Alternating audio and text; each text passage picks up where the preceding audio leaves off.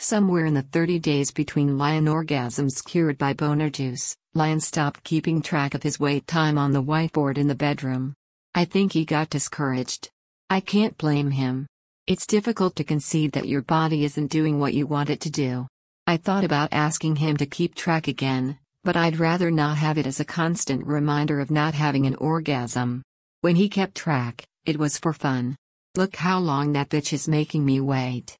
He never said that, it was true orgasm denial. Now it's his body making him wait. He did the boner juice injection last night. Usually, he sits in his office until something starts happening. He noticed that it seems to get harder once he stands up. With that in mind, he did the injection and then took a shower. Theoretically, standing in the shower should have helped. Not so much. He was hard, just not as hard as the previous time. I got him harder with oral. I don't see a problem with that. I think he'll get harder once we figure out the dosage, and we can play. Some ball bondage usually turns him on. He's going to try a higher dosage next time. It really is trial and error at this point. On the plus side, after I was done attempting to get his motor running with a blow job, I noticed how slim his stomach looked while he was stretched out next to me. His ribs were sticking up. He's been asking if I've noticed him slimming down. Sometimes I can tell.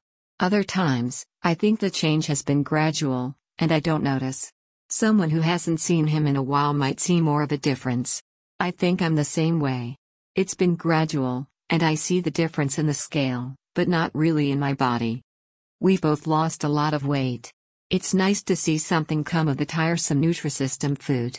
Lion's been craving Mexican food, so we're heading to a local restaurant for cheat night dinner. We tend not to eat lunch or snacks on weekends, and that's true of today. That gained us some calories. It shouldn't be too much of a cheat. I don't know what Lion's having, but I've been lusting after arroz con pollo for months. Lion, me too. I want nachos first.